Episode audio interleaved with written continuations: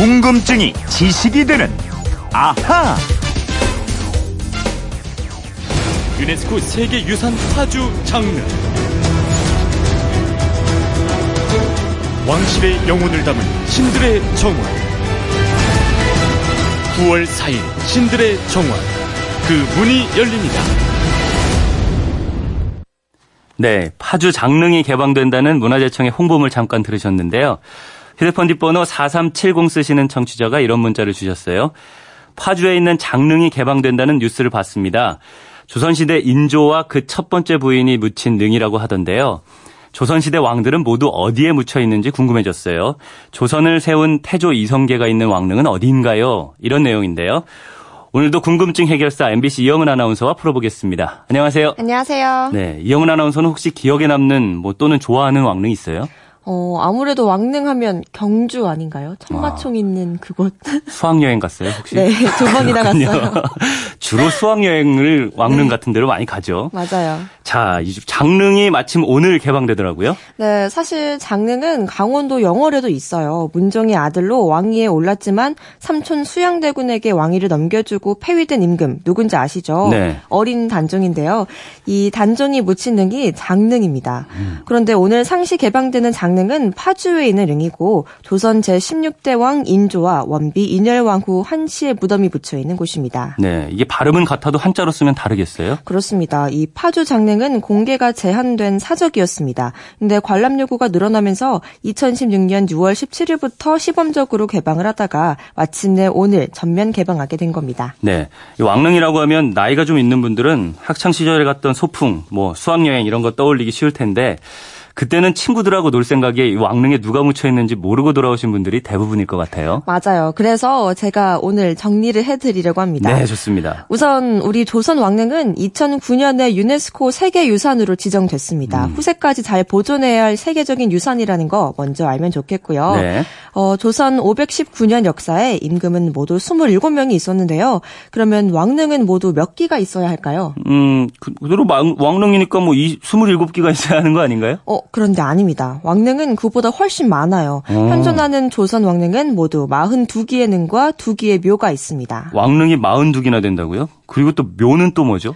어, 왕릉이 왕의 수보다 많은 건 왕의 능 말고도 왕비의 능도 따로 있고요. 또 추전 왕이라고 해서 왕으로 추전된 분의 능도 있기 때문입니다. 대표적인 분이 정조의 아버지입니다. 음, 사도세자 말이죠. 네, 사도세자는 훗날 장조로 추존됐어요. 그래서 능으로 조성돼 있고요. 또 묘 두 기가 있는 건 한때 임금이었지만 폐위가 돼서 능으로 조성되지 못한 분들, 바로 연산군과 광해군의 묘를 말합니다. 그렇군요. 나머지 왕릉의 주인도 누군지 다 알겠네요. 그럼요.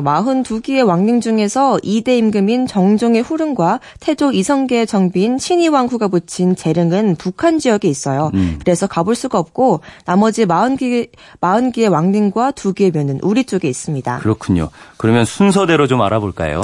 네, 제일 유명한 왕릉이 동구릉입니다. 동쪽에 있는 아홉릉이라는 뜻으로 경기도 구리에 있는데요. 네. 태조 이성계가 묻힌 광원릉을 비롯해서 5대 문종과 현덕왕후가 묻힌 현릉, 제14대 선조와 의인왕후, 계비 인목왕후가 함께 묻힌 목릉도 바로 이 동구릉에 있습니다. 아, 선조 임금 능도 동구릉에 있군요. 네, 이 동구릉의 가장 깊숙한 곳에 위치하고 있습니다. 네. 동구릉에는 또 16대 인조의 계비 장렬왕후의 휘릉, 18대 현종과 명성왕후의 숭릉, 20대 경종비 단위왕후가 묻힌 해릉, 21대 영조와 계비 정순왕후의 원릉, 제24대 헌종과 효윤왕후, 계비 효- 효정왕후의 경릉, 추존된 문조와 선정왕후의 수릉까지 모두 9기가 있어요. 음, 영조와 성, 정순 왕후도 동구릉에 있고요. 네. 많은 임금이 잠들어 있는 곳인데 그럼 처음부터 동구릉으로 불리지는 않았겠네요. 그렇죠. 태조가 광원릉의 털을 잡으면서 조선 왕조의 왕릉으로 조성되기 시작했고요. 네. 능이 늘어나는 대로 동오릉, 동칠릉 이렇게 불리다가 음. 1849년 헌종의 경릉이 아홉 번째로 들어서면서 동구릉으로 불렸습니다. 그렇군요. 다른 임금의 릉도 좀 알아보죠. 어, 제 2대 임금이 정종인데 아까 말씀드린 대로 북한 지역 황해북도 개풍군에 있고요. 3대 이방원 태종의 헌릉은 서초구 내곡동에 있습니다. 네. 23대 순조가 묻힌 인릉도 옆에 있어서 헌인릉이라고 부릅니다. 아, 헌인릉이 헌릉과 인릉을 합친 이름이군요. 네. 이 태종 다음에 4대 임금이 세종대왕인데 경기도 여주에 있지 않나요? 맞아요. 영능이라고 합니다. 네. 세종과 소원왕후회 등 이 조선 임금 중에서는 최초로 한 봉분안에 합장된 합장능입니다. 네. 그리고 5대 문종은 동구릉에 있고요. 6대 단종은 아까 말씀드린 대로 영월에 있는 장릉, 7대 세조는 광릉 아시죠? 네. 경기도 남양주에 있는 광릉의 주인이고요. 네. 8대 예종의 릉은 상암동에 가까워요. 고양시 덕양구에 있는 창릉이고요. 그렇군요. 9대 성종의 릉은 땅값이 가장 비싼 곳에 있습니다. 땅값이 비싼 곳이요? 강남에 있습니까? 네, 강남구 삼성동에 있는 선릉의 주인이 성종입니다. 그렇군요. 성종의 아들이 연산군인데 폐위됐기 때문에 도봉구 방학동에 있는 연산군 묘를 자리 잡고 있고요. 네. 11대 중종의 정릉은 아버지 성종이 묻힌 선릉 옆에 있습니다.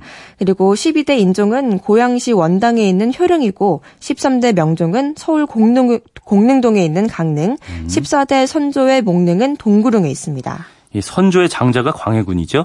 네, 광해군 묘는 남양주 진건읍에 있고요. 음. 16대 인조의 장릉이 파주 탄현에 있는 탄현에 있는데 오늘 정식 개방합니다. 네. 그리고 17대 효종의 영릉은 경기도 여주에 있고요. 18대 현종의 숭릉은 동구릉에 있다고 아까 말씀드렸죠. 네. 이 조선 말기 대한제국을 세운 고종은 26대 왕이던가요? 네, 고종은 10살 때 왕이 돼서 나라를 지켜보려고 했지만 일본에 빼앗기고 1919년에 갑작스럽게 세상을 떠나는데요. 네. 남양주시 금곡동에 있는 홍릉으로 자리를 잡았고요.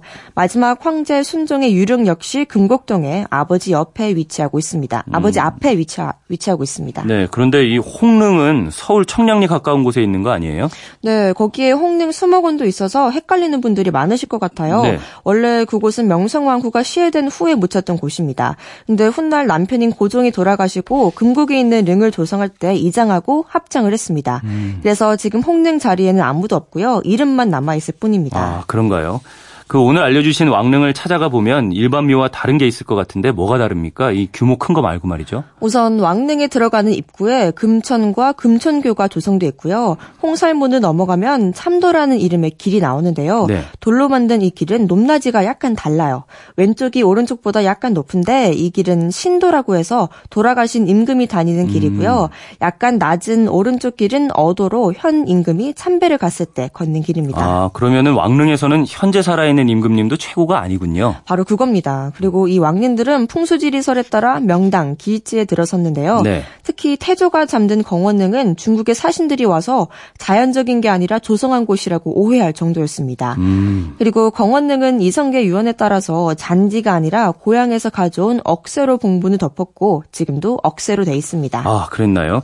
이 재미난 뒷얘기까지 해주셨는데, 어, 4370님 궁금증이 좀 풀리셨나요? 어, 준비한 선물 보내드리겠고요. 이영은 아나운서 평소 궁금한 게 있는 분들은 어떻게 하면 되나요? 그건 이렇습니다. 인터넷 게시판이나 MBC 미니 아니면 휴대폰 문자 샵 8001번으로 보내주시면 됩니다.